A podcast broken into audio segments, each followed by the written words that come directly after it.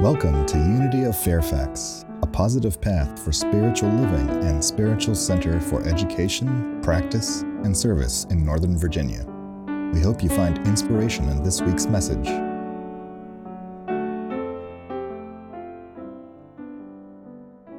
Oh my gosh. So last night was karaoke, and several of you were here. So thanks for staying up late last night with us.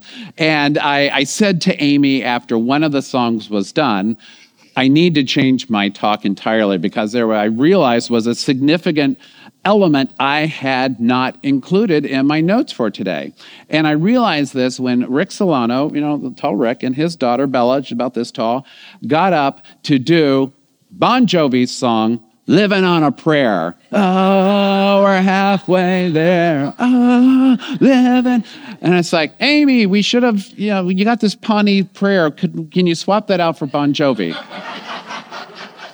Yes. that was actually not what she said. So, so. But that was kind of the tone in which it was delivered.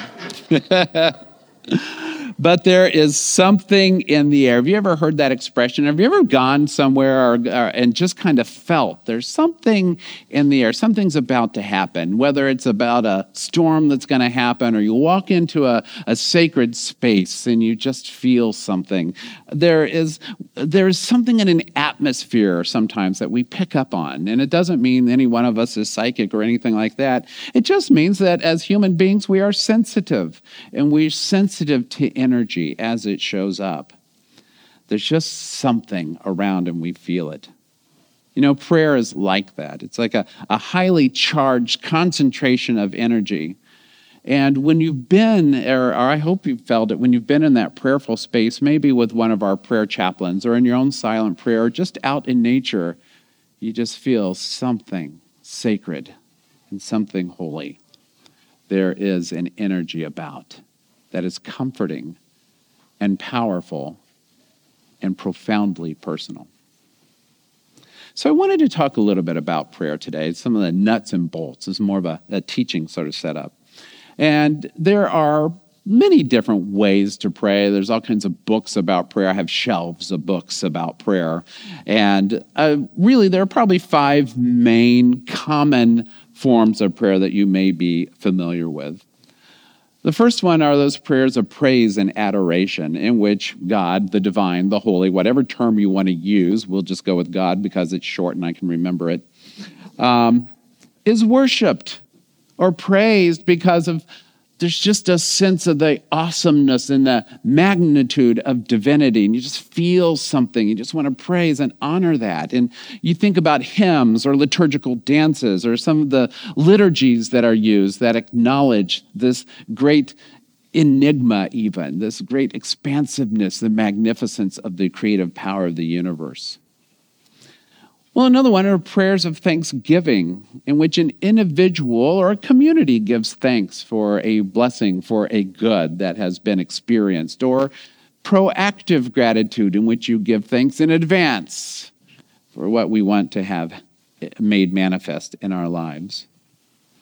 There's another form of prayer called prayers of confession, in which an individual acknowledges his or her own wrongdoing. Now, there are some key examples of this in the world from different traditions. In the Judaism, there is the Yom Kippur holiday, the Day of Atonement. And in the Catholic tradition, there's that process known as confession. And in 12 step tradition, there's the fourth and fifth steps. The fourth step of a searching and fearless moral inventory, and the fifth step of sharing that with someone a wonderful intention to get it off your chest. And think about that expression to get something off your chest. If something's on your chest, it is blocking your heart. So you want to open the heart. There are prayers of petition in which you are praying to uh, divine the God as you know God to be for something for yourself, a new car, a winning lottery ticket tickets to next Saturday's Witty Wisdom, Witty Women uh, cabaret show, that sort of thing. There are prayers of intercession in which you are praying on behalf of somebody else. Very common form of prayer. You're probably familiar with all of these in one way, shape, or form. In Unity and New Thought, we add another one affirmative prayer. And this is our preferred method of teaching prayer in a unity or new thought context. Affirmative prayer is simply when we switch our attention away from the condition. We don't deny it's there, but we acknowledge it, but rather focus on our spiritual oneness with God, our spiritual connection with that which we call divinity. In this unified state of consciousness, we claim and declare the truth beyond our present circumstance. And that opens us up to think and to act more clearly in alignment with our desires and our goals. In other words, that in the midst of illness, we declare that there is wholeness and health. In the midst of financial challenge, we declare and connect ourselves with the limitless abundance of the universe. In the midst of loneliness, we declare and know that there is companionship enough to go around for everyone. In times of natural disaster, at some point in some place around the world, we declare and know that there is enough good going around that comfort is being offered and can be offered and given because we know it exists. So, in other words, if you may notice a difference, we sometimes say in Unity and New Thought that we don't so much pray to God, you know, like beaming our prayer request up to the request up to the satellite and then back down, but rather we pray from God, from the awareness that wherever we are, God is. Or put more simply, from the awareness that there is no spot where God is not pray from the knowing affirmative nature that says divinity is all around and it is in us and includes us. Now, that's not some statement of arrogance or hubris. That conveys a tremendous sense of responsibility and a commitment to be mindful of our thoughts, mindful of our feelings, mindful of our actions, so that we are serving the greatest good so that we are part of a solution to any problem that we see, and so that we are conduits of divine love and healing. There's another form of prayer that I'll talk about in just a moment, but it's one we've already experienced today silence. Let's take a different tact. American philosopher Ken Wilber, in his book Integral Spirituality, posited the notion of what we call the three faces of God. And these are different perspectives that determine whether or not we address the divine or our connection with it from the first, second, or third person. Let me just take a look at this. It's real easy to understand once you see it. The first face of God is God within us the I am. Think about the power of affirmations, what we teach. Affirmations are statements of truth. We may not see them demonstrated right now in our immediate circumstance, but we know they are there. I am divinely guided to my good. We are clear channels of peace in the world. First face of God, identifying coming from here. The second face of God is the very common you or thou traditional prayers emphasize praying to God, to God who is you or thou. We often start a prayer with, Dear Creator, dear Father, dear Mother, whomever, here is my petition, here is my prayer. And the third person is that immanent, interconnected web of life, the allness of life itself. Think about the line from Acts 17 28, where it says, In him we live and move and have our being. We might say, In divinity we live and move and have our being. And this sort of prayer is experienced very often in our senses. We feel it when we touch our loved ones. We smell it when we smell the beautiful flowers. We experience it when we are just sitting in nature, just looking around at the mountains or the waves or the fields of flowers. And we experience it in silence.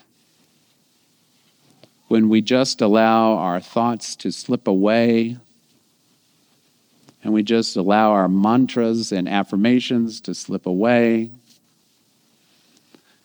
When we even lose sight of our sense of self and time.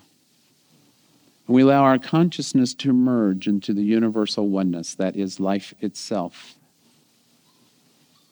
I know a lot of times we talk about our prayer life and moving into the light images of light, but I will tell you for me, it's darkness to go into the infinity of sp- the space in my mind. And trust me, there's a lot of space between these two ears.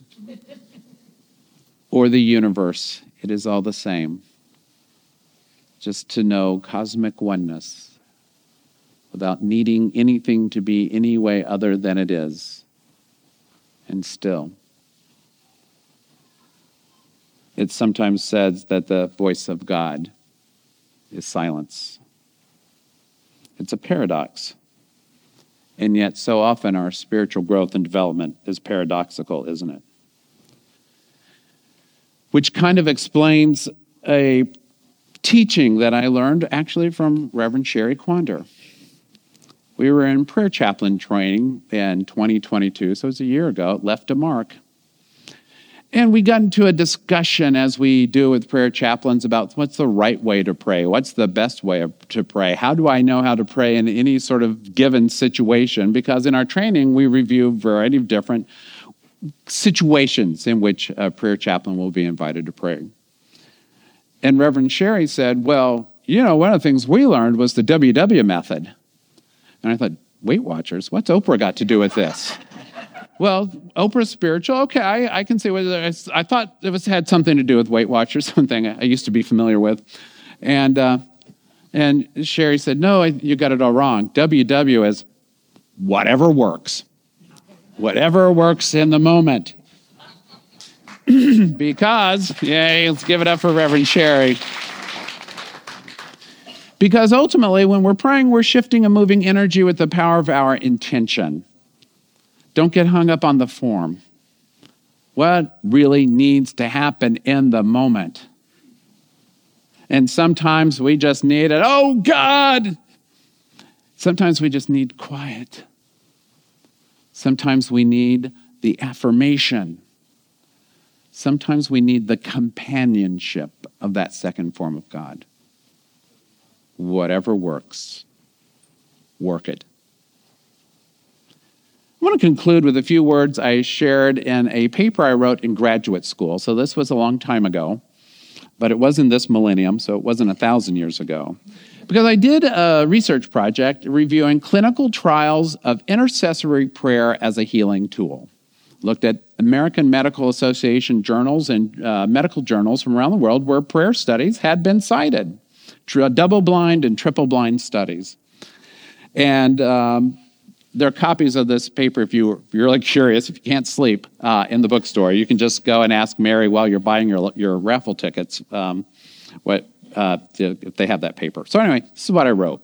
Take it with a grain of salt.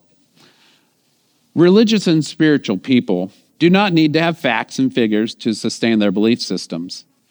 Faith does not require statistics. However, some people take great comfort when that which they intuitively feel is demonstrated in the physical. At least that's how they interpret the results.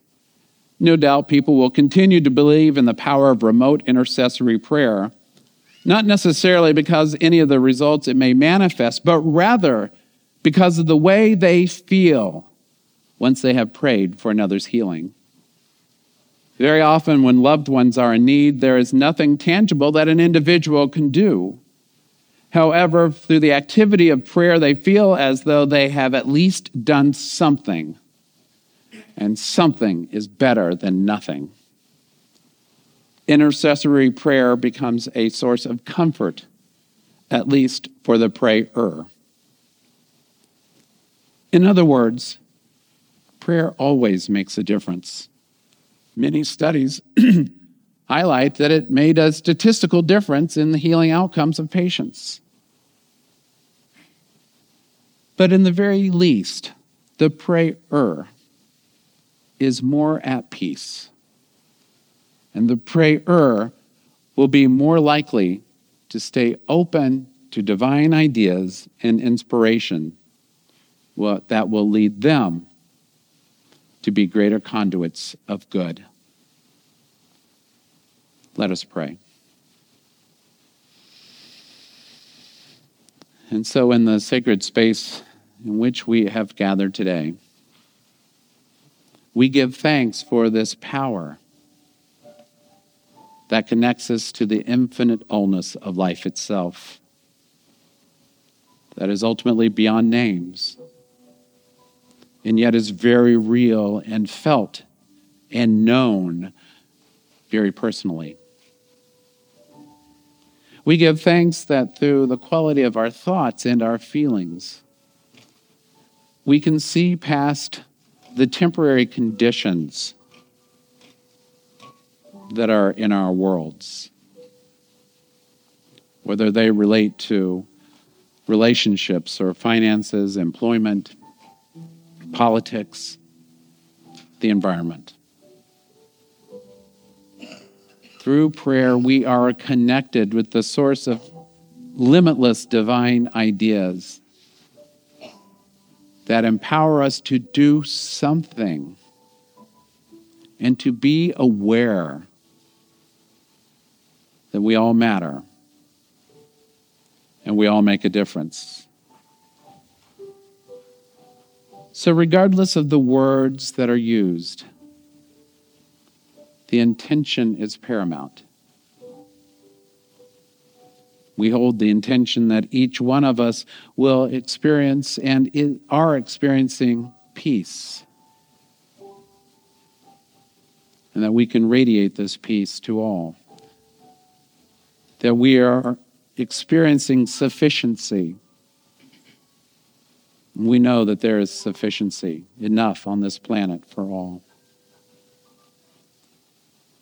And we know that we are conduits of generosity, of spirit, and resources.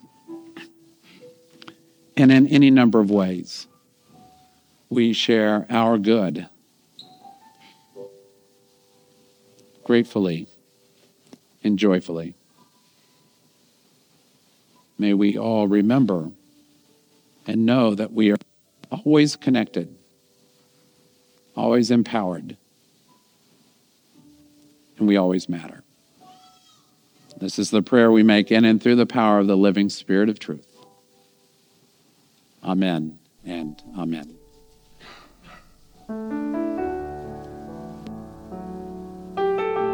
Thank you for tuning into Unity of Fairfax podcast. You're welcome to join us live in Oakton, Virginia every Sunday at 11 a.m. or View our live stream services from our website at unityoffairfax.org.